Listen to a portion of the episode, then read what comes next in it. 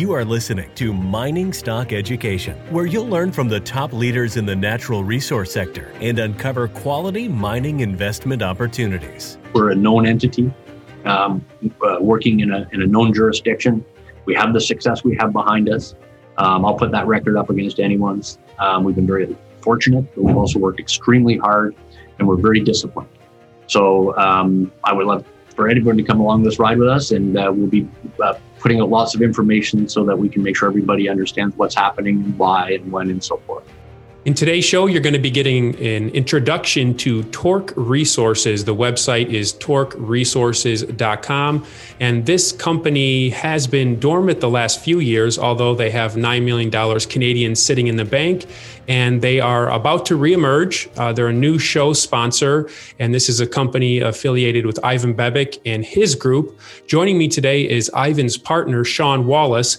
And if you've been listening to this show for the last two years, as I've been interviewing Ivan, he would often mention my partner, Shawn. Well, you get to meet Ivan's partner, Shawn.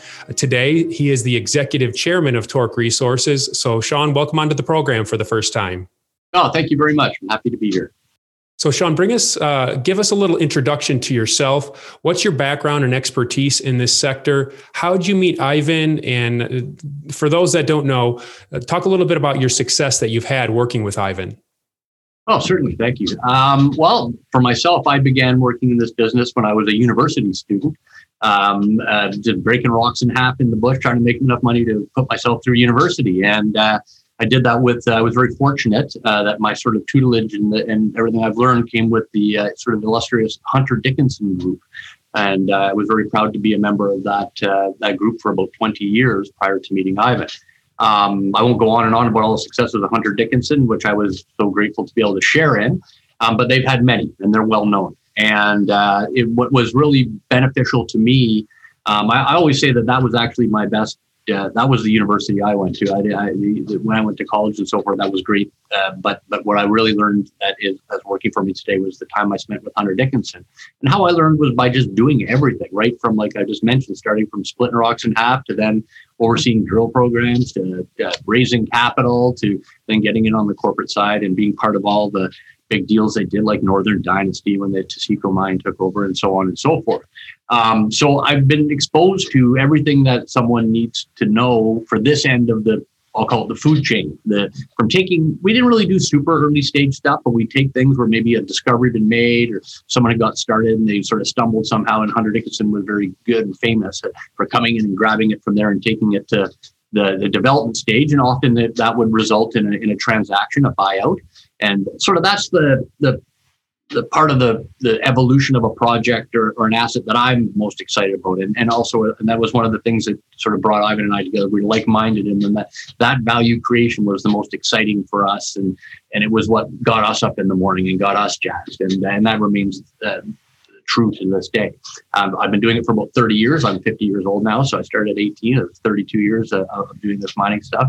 Um, it's been great. Um, and uh, as I mentioned, you know, being with Hunter Dickinson, I got uh, all the background I needed to, to sort of go out on my own uh, after 20 years of learning.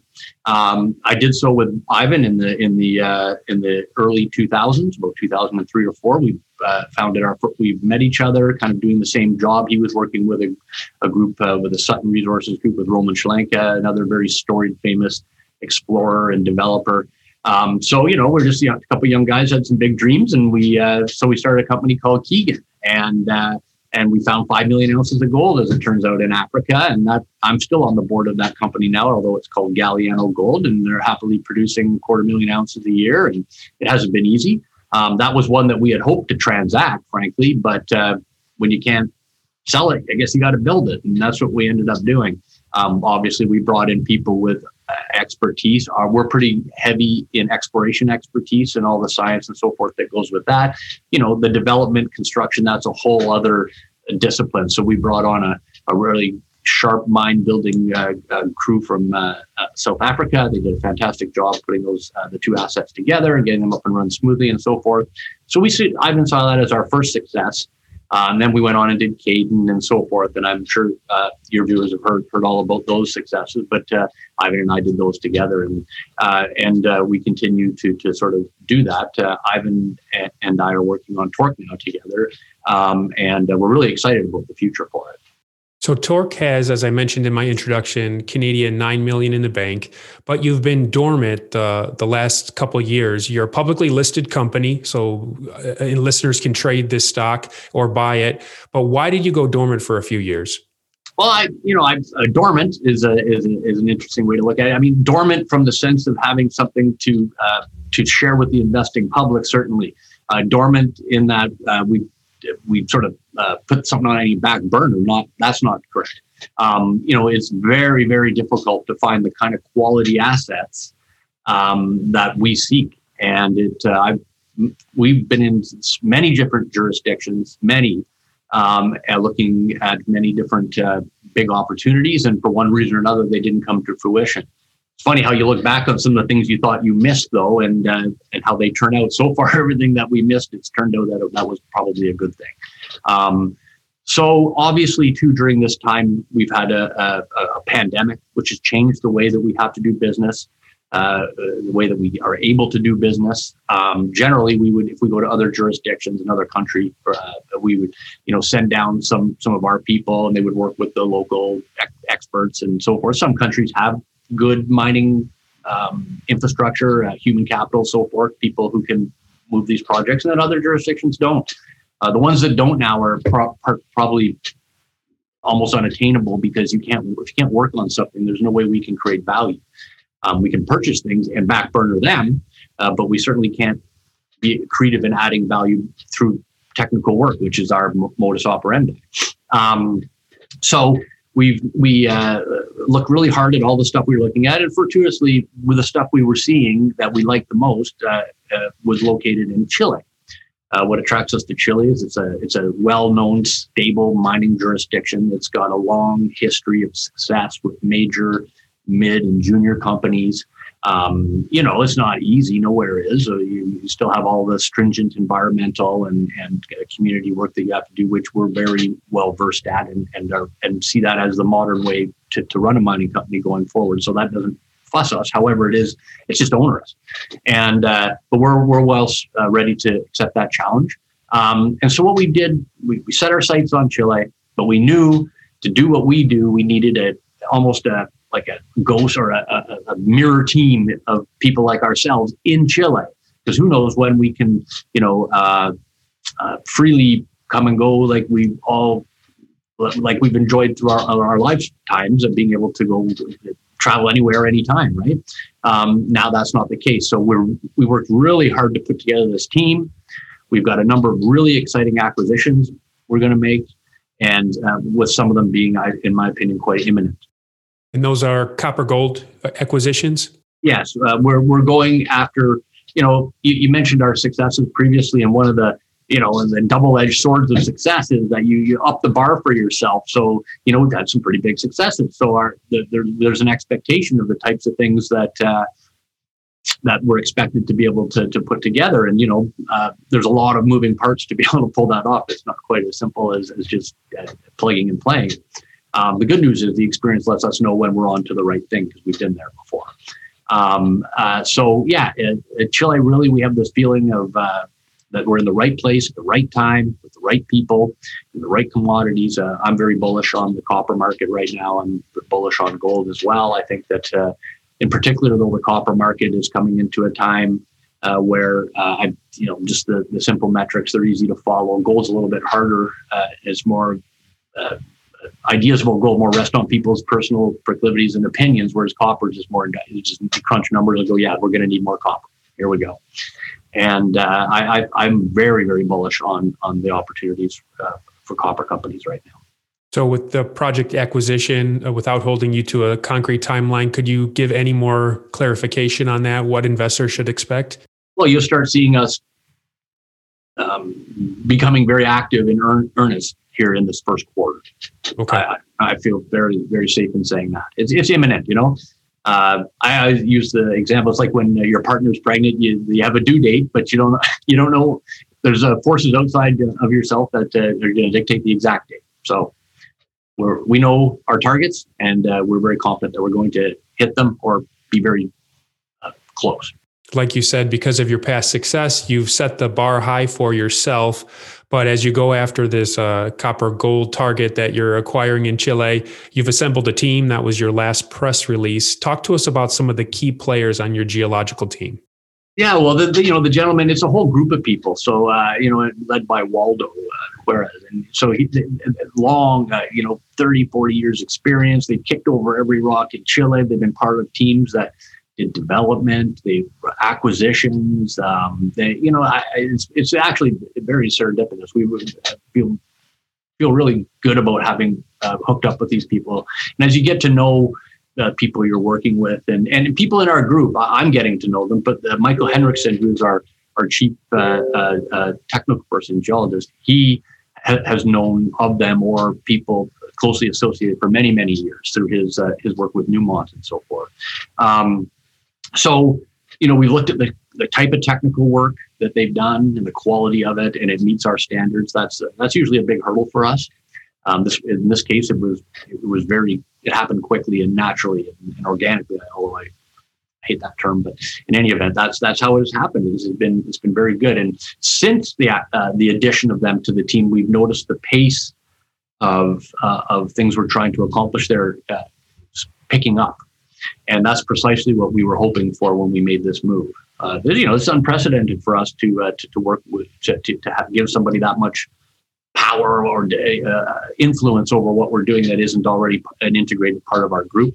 But they've quickly become an integrated part of our group, and I feel like I work with them with them uh, for a whole lot longer than we actually have. So that's that gives me a lot of confidence, and uh, which is important.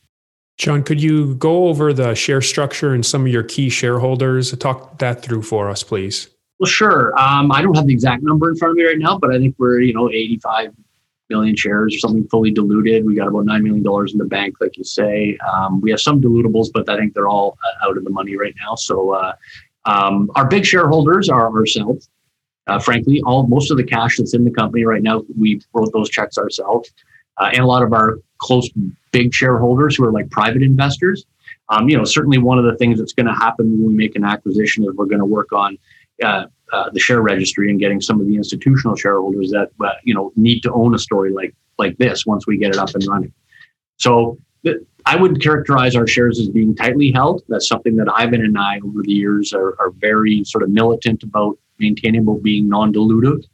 Um, you know, because that's just that's just headwinds that you don't need. Uh, you always have to be very picky about who you want to have as your shareholders. You want to make sure that you're aligned with your shareholders, that your shareholders understand what you're trying to accomplish, and that they're up for going on that journey with you, particularly in a in a business like ours. It's very complicated, and you know there's there's a lot of moving parts. So, Shawn, the next press release investors should look for would be the announcement of the final acquisition of this project we are alluding to.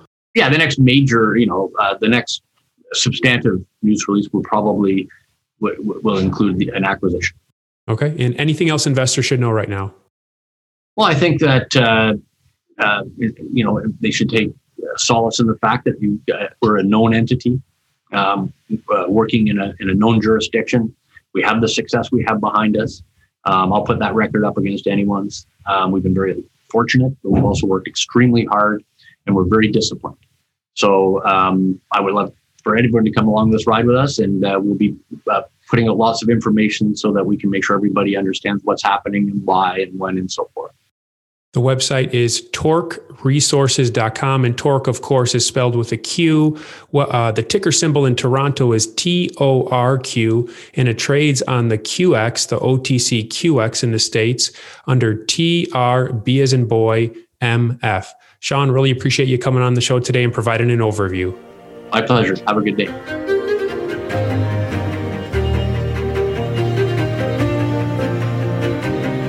Thank you for listening to Mining Stock Education. Please subscribe and share this show with like minded investors. Connect with us at miningstockeducation.com and sign up for our email list to stay in touch. Much success to you as you learn about, invest in, and profit from mining stocks.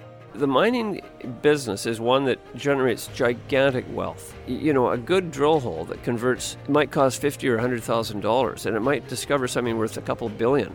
There is no sector that I know of that has offered up as many predictable circumstances uh, where there was the possibility, certainly not the certainty, but the possibility of 10 for 1 returns, as there is in small cap and micro cap mining stocks concomitant with that, if you don't do the work, or even if you do do the work and don't discipline yourself on the sell side, there are very few places in the world where you can lose as much money as quickly as in mining stocks, too. I just started to study up on mining stocks and I just became fascinated because this is such a tiny sector and it's so volatile that either you could really you could do really really well or you could pretty much get blown out of the water really quickly. The mining sector is a very risky sector. It can take your money very, very quickly. Don't fall in love with stocks. Don't be overly confident and just do your work as best you can. Do your very best, but don't fall in love and don't get too overly confident because um, that's a recipe for disaster. I have met, you know, professional retail investors that have made a tremendous amount of money on the junior mining space. Some of them aren't accredited, and they just they spend their days researching, talking to people, being on the phone, being pouring through financial documents. But it requires commitment.